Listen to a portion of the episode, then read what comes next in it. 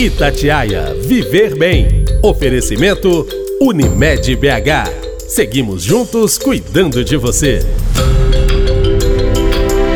Mais do que nunca, o idoso virou a bola da vez neste ano de 2020. Tão difícil para todo mundo, né? E parece que para quem tem mais idade, ainda mais. O pico da pandemia já passou, mas os idosos continuam sendo grupo de risco em meio a milhões de casos envolvendo coronavírus. E como que será que esse ser humano tão fundamental para o nosso mundo, afinal experiência é tudo, se sentido nesse novo momento de pandemia. Eu sou Camila Campos, trazendo o terceiro episódio do podcast Viver Bem, nesse mês de outubro, tão dedicado ao idoso que, na verdade, para sempre precisa ser cuidado e amado.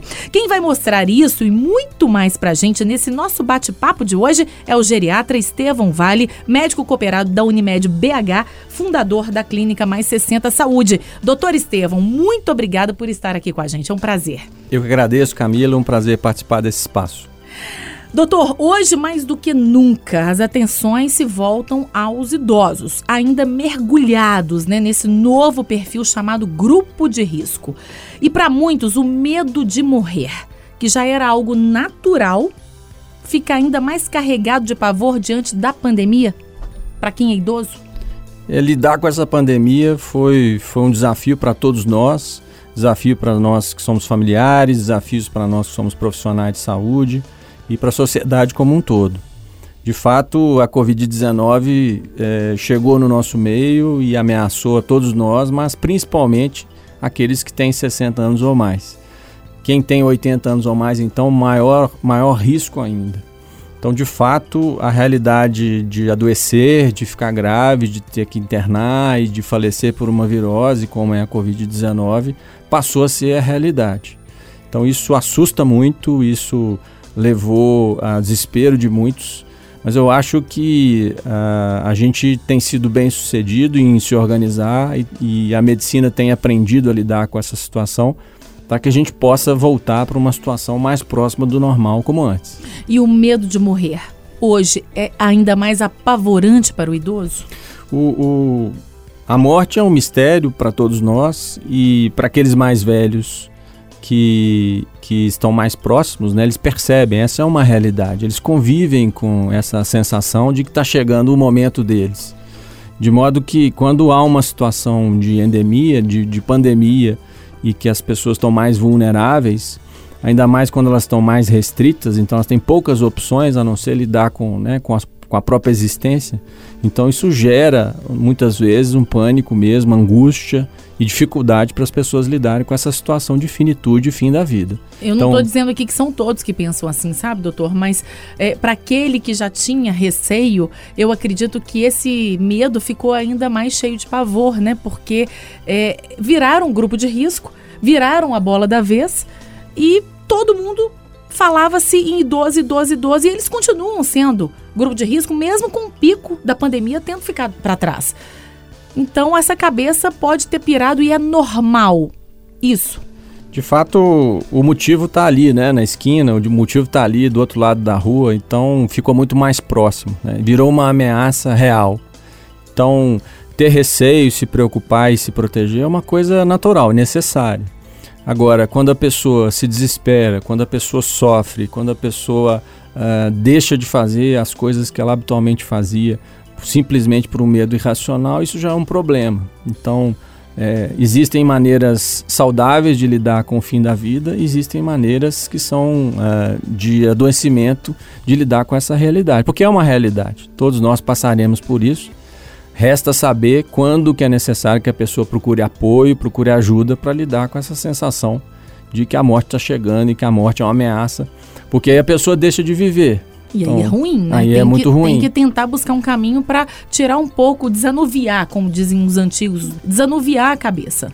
A gente tem que buscar alternativas. Há restrições, há dificuldades, mas também há possibilidades que a pessoa, independente da idade, possa aproveitar a vida dela.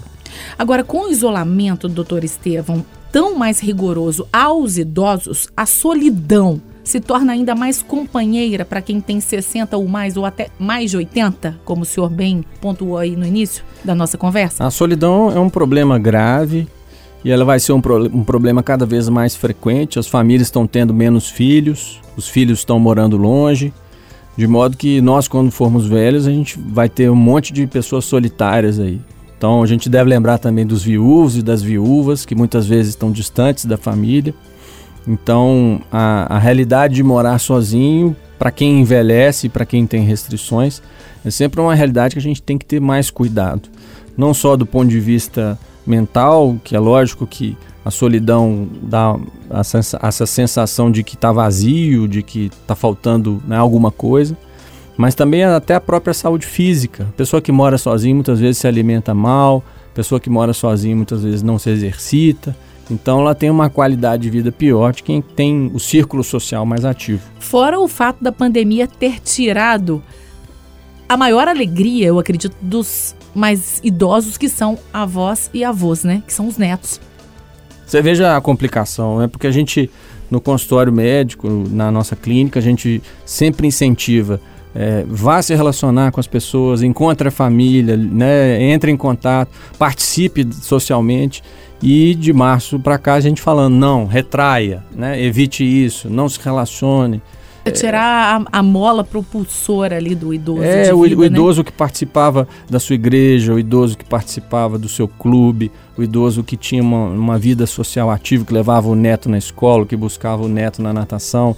Então tudo isso mudou da noite para o dia. Uhum. Então, isso, isso com certeza tem consequências que são danosas, mas como a gente está vendo, é, e eu, eu sou otimista em relação à evolução da pandemia, a gente está vendo uma realidade melhor de modo que a gente pode se organizar aos poucos, retomando as rotinas. Agora, doenças mentais, doutor Estevão, até foi tema que abordamos aqui no podcast Viver Bem no nosso último episódio, quando falamos do setembro amarelo, diante da prevenção ao suicídio, porque elas, as doenças mentais, representam 90% da causa deles, dos suicídios. Né? Na visão do senhor. E são os idosos, a proporção de pessoas que suicidam é maior nos idosos. Olha aí, mais um dado preocupante que é sequência do que a gente já vem falando aqui desde o mês passado e agora aproveitando ainda mais o mês de outubro, em que conversamos e debatemos muito sobre o idoso, né, doutor? Na visão do senhor, que lida dia a dia com o idoso em consultório e também em consulta domiciliar, né? Quando o senhor vai até a casa do idoso para atendimento, o senhor percebe que hoje o maior desafio é cuidar da cabeça do idoso, da saúde mental dele? As pessoas negligenciam muito a questão de saúde mental, né? Então acham que é frescura, acham que é fraqueza, acham que basta a pessoa se motivar para poder vencer os próprios problemas. E de fato, cuidar da saúde mental é fundamental para a pessoa viver bem, ter, ter felicidade, encontrar sentido na vida. Quando uh, chega a pandemia, a pandemia ela não ameaça só a saúde física, né? ela, ela transtornou também a saúde mental então a gente mencionou aqui a solidão, a gente mencionou o isolamento, a gente mencionou a dificuldade de acessar às vezes serviços como um supermercado, né, uma padaria. Tudo isso, nessa né, mudança brusca da rotina, ela nos fragiliza do ponto de vista de saúde mental, principalmente para aquelas pessoas mais velhas que às vezes têm uh, uma vida um pouco mais desorganizada. Então, agora a gente lida com as consequências dessa situação mas a gente tem muitas maneiras de poder atuar e poder melhorar isso. Acho que é importante a gente entender que isso é extremamente necessário, que isso faz parte da saúde e que a gente precisa buscar apoio sempre que houver algum tipo de sofrimento mental. Agora, uma outra questão até que o senhor pontuou rapidamente aí, mas que eu acho que é importante a gente falar aqui, é sobre a alimentação do idoso. Muitos se alimentando mal. O idoso que come mal acaba tendo mais problemas de equilíbrio ou fraquezas musculares que já são esperadas naturalmente com o avanço da idade, doutor, e que com barriga mais vazia ou barriga recebendo alimento que não é tão bom, tão saudável, acaba piorando esse quadro de fraqueza? É, de fato, a alimentação ela é um grande pilar da saúde e a gente costuma dizer, de maneira para resumir, que a gente precisa comer comida de verdade. Então, ir mais no sacolão e no açougue e menos no supermercado, no sentido de menos comidas ultraprocessadas, menos alimentos é, muito processados. Prontos, aqueles industrializados. Prontos, industrializados. Então você imagina, eu preciso ter acesso a lugares em que tem alimentos de verdade. Então, quando o idoso está com dificuldade de sair de casa, imagina um idoso que tem problema de artrose do joelho e mora num terceiro andar e não tem elevador. Ou uma pessoa idosa que não tem dentes, uhum. ou tem poucos dentes, né? Uhum. Como é que ele vai acessar uma alimentação nutritiva? Então, mais do que simplesmente o, a alimentação, todo esse processo de, de se alimentar Imagina uma pessoa que mora sozinha, como é que será o almoço dessa pessoa? Será que é agradável? Será que é um momento de prazer? Ou será que é um momento em que ele sente mais falta daqueles que ele gostava? Então, entender a alimentação, um momento da alimentação, é para constituir a saúde física, mas também para constituir o bem-estar, a qualidade de vida. Então, o idoso que come mal, mais possibilidade de queda ele tem, doutor? Isso. Lembrando que tem também a questão da qualidade do alimento. Muitas vezes a gente tem alimentações e refeições muito ricas em carboidrato. Ela pode até ter muitas calorias, mas ela é pobre em nutrientes, em vitaminas, em micronutrientes e também em proteína. Tem um elemento que é fundamental para a força e para o equilíbrio, que é a quantidade de proteína na alimentação. Então a proteína que vem das carnes, que vem dos ovos, que vem do leite, dos derivados de leite. Então, é, uma alimentação rica em proteína, ela é super importante para a pessoa ter força, ter equilíbrio e se mover melhor. Se movendo melhor, evita-se quedas. Então vamos falar um pouquinho das temidas quedas, doutor. Elas são a principal causa hoje de internação dos idosos? O que, que os números dizem? A gente, a gente fez um estudo lá na clínica e a gente acompanha quase 4 mil pessoas idosas, idosas frágeis, e a gente observou que nos últimos seis meses a principal causa que a gente né, que houve um aumento sensível, significativo, foi o aumento de internações em consequência de quedas. Então, não houve tantas mudanças em internação por doenças cardíacas, nem por doenças pulmonares, mas a queda como causa de internação aumentou cerca de três vezes nos últimos meses. De modo que a gente vê que o sedentarismo, o isolamento, a falta de mobilidade, ela prejudicou mesmo né, o indivíduo idoso e aumentou o risco dele cair. E tem jeito de prevenir as quedas, em especial dentro de casa, porque o idoso, entre aspas, impedido de sair, nunca passou tanto tempo em casa como agora. Com certeza, a gente não pode considerar a queda como uma coisa natural. Então, a gente começa com as, as melhorias do ambiente, deixar o ambiente mais seguro, por exemplo, tirando obstáculos do chão, tirando os tapetes, melhorando os calçados. A gente pode, às vezes, melhorar o banheiro com barras ou aumentando o assento sanitário a gente pode melhorar a iluminação, a gente pode colocar os corrimãos, então tem várias adaptações ambientais em que isso favorece a prevenção de quedas. Tapete emborrachado e com antiderrapante, então, melhor do que aquele de pano. É melhor nem ter tapete, mas... É mesmo? Para não mas, dar sorte ao azar. Mas, se for o caso, pregar o tapete, né? Colar o tapete no chão. Mas eh, o ideal mesmo é não ter nenhum, nenhum tipo de obstáculo ou, ou desnível no chão ter um abajur ao lado da cama é uma boa pedida de segurança? Sim, sim, a iluminação adequada, principalmente à noite, se a pessoa precisa de usar o banheiro ou ir para um outro cômodo da casa, para não estar tá muito escura. E às vezes a, o indivíduo já tem uma baixa de visão, então a iluminação ela pode ajudar sim. No banheiro, aumentar a altura né, do vaso e colocar as barras de apoio podem dar aí um conforto e uma segurança um pouco maior para o é, idoso? O, o, é interessante porque ah, as casas, de um modo geral, são pensadas para o indivíduo jovem e, e totalmente móvel. Ah, quando a gente às vezes tem um problema, faz uma cirurgia no pé, no joelho, é que a gente vê que a casa não é muito adequada para quem tem alguma limitação. E essa seria a casa então adequada para o idoso, no momento pós-cirúrgico nosso, no de momento uma vida pós-cirúrgico não. Então se a gente tiver a empatia suficiente, a gente consegue imaginar que uma casa para o idoso tem que ser boa para todo mundo, não só para quem é idoso. Então seguindo nessas dicas aí, nessa empatia, né, que é a, é a tarefa da vez também, né, se colocar sempre no lugar do outro, pensando ainda no banho, esquecer o box de vidro pode ser uma boa pedida e talvez optar por cortinas? É melhor ao contrário, ou não? Ao porque contrário. cortina pode embolar, não sei, da exato, mofo, enfim. Exato, exato. É preferível um box mesmo e as barras, né, para apoiar. Mesmo sendo de vidro, então, pensando mesmo no vidro, vidro, no risco do vidro. O ideal é o apoio, mais importante. Às vezes, se a pessoa tem dificuldade, até uma cadeira mesmo para ela tomar banho assentado. Para dormir e descansar, o melhor é colchão e o estofado do sofá também serem mais firmes, a coluna pode agradecer? O sono também é um componente super importante para a saúde do idoso. Eu diria que é importante a gente pensar na, no, no dormir como um ritual sagrado, sabe?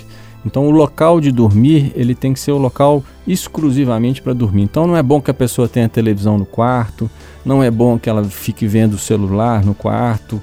É, a cama ela não pode ter muitos objetos, não pode. Tem gente que bota um monte de coisa na cama. Nem animais é bom que você tenha na cama. Então é importante que você crie esse ritual e um ambiente para né, para noite, uma boa noite de sono que seja exclusivamente para isso. Os eletrônicos eles agitam o sono? A, a, luminosidade do eletrônico e também o conteúdo. Às vezes o conteúdo é extremamente excitante. Então, é, mais ou menos em torno de 8, 9 horas da noite, é bom que a gente se desconecte. É bom que a gente se prepare. Como eu disse, a gente tem que ter um ritual né, para o corpo entender que está na hora dele se desligar e poder descansar. Isso vale para qualquer idade, mas para o idoso também é muito significativo. O senhor está vendo que a gente está circulando pela casa, hein, gente? Vem com a gente.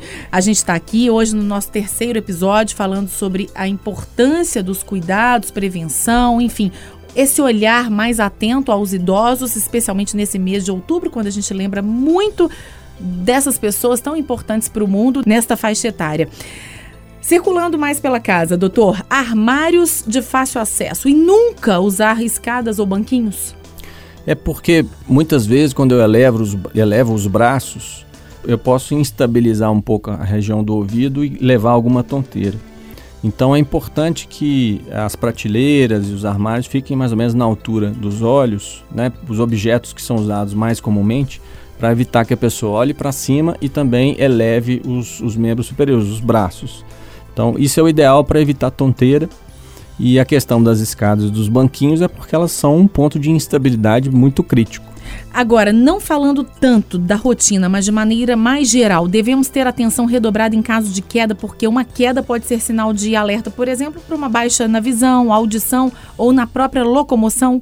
O mais importante é entender que cair não é normal. Isso, isso no idoso é extremamente significativo. Uma queda ela pode significar que a pessoa está com uma infecção, uma queda pode significar que ela está com uma fraqueza muscular que precisa ser tratada, uma queda pode significar o excesso de medicamentos. Então, levar em consideração e tomar as providências para que isso seja devidamente endereçado. O uso de medicamentos, doutor, especialmente os controlados, podem também ter relação às quedas? Com certeza, são os principais, os principais fatores nos, nos idosos. Eu diria que você pode ter sua casa perfeita, com todos os requisitos necessários de segurança, mas se você está ingerindo medicamentos que pioram o equilíbrio, pioram a mobilidade, não vai adiantar nada. Então, muita atenção aos medicamentos, principalmente os sedativos, aqueles usados para dormir, os medicamentos que abaixam a pressão, todos eles podem prejudicar a pessoa idosa. Agora, doutor, para a gente fechar, pensando que estamos entrando nesta fase nova da pandemia, qual que é a principal mensagem que o senhor poderia deixar aos idosos e também para as famílias que cuidam deles? Eu, eu mais uma vez eu digo que eu estou otimista, que eu acho que a gente vai vencer essa situação. Acho importante que todos continuem usando as máscaras. O uso das máscaras, é, eu, eu acho que reduziu a transmissão e tem continuado a ajudar na redução da transmissão da infecção. É importante continuar evitando as aglomerações, não é bom que você frequente ambientes muito cheios, mas eu acho que é importante que a pessoa idosa busque se organizar para retomar pouco a pouco as suas atividades sociais, para retomar pouco a pouco a sua participação na sociedade. É possível você construir com segurança essas, essas oportunidades e aos poucos ir retomando a rotina. Que consulta, hein? Tivemos aqui hoje com você, viu, doutor? Muito obrigada. Estevão Vale, médico cooperado da Unimed, muito obrigado pela sua presença aqui, viu? Eu que agradeço, Camila. Até a próxima. Estão aí, gente, dicas para lá de práticas interessantes que podem dar um verdadeiro ganho na rotina do idoso hoje, mais do que nunca, em casa. Afinal, gente, a casa da gente é, ou pelo menos deveria ser, o melhor lugar do mundo, mas ficar o tempo todo no mesmo ambiente requer muita criatividade e paciência neste momento delicado que vivemos ainda, marcado pela pandemia e de recolhimento dos nossos queridos velhinhos. Eu peço licença mesmo para falar assim, velhinhos, porque falo com muito muito carinho nesta nossa importante tentativa de administrar o vai e vem do nosso humor durante esta rotina que é de mudança e aceitação para todo mundo e mais ainda aos idosos. Um desafio ainda maior. O nosso terceiro episódio vai ficando por aqui e já lançando o convite para a gente se encontrar em novembro. Alô, alô, mundo masculino! Um bom tema para a gente debater é o Novembro Azul. A quantas anda a prevenção do câncer de próstata? Bora falar da saúde do homem como um todo? Eu, Camila Campos, te espero, hein? Até lá! Itatiaia Viver Bem. Oferecimento Unimed BH. Seguimos juntos cuidando de você.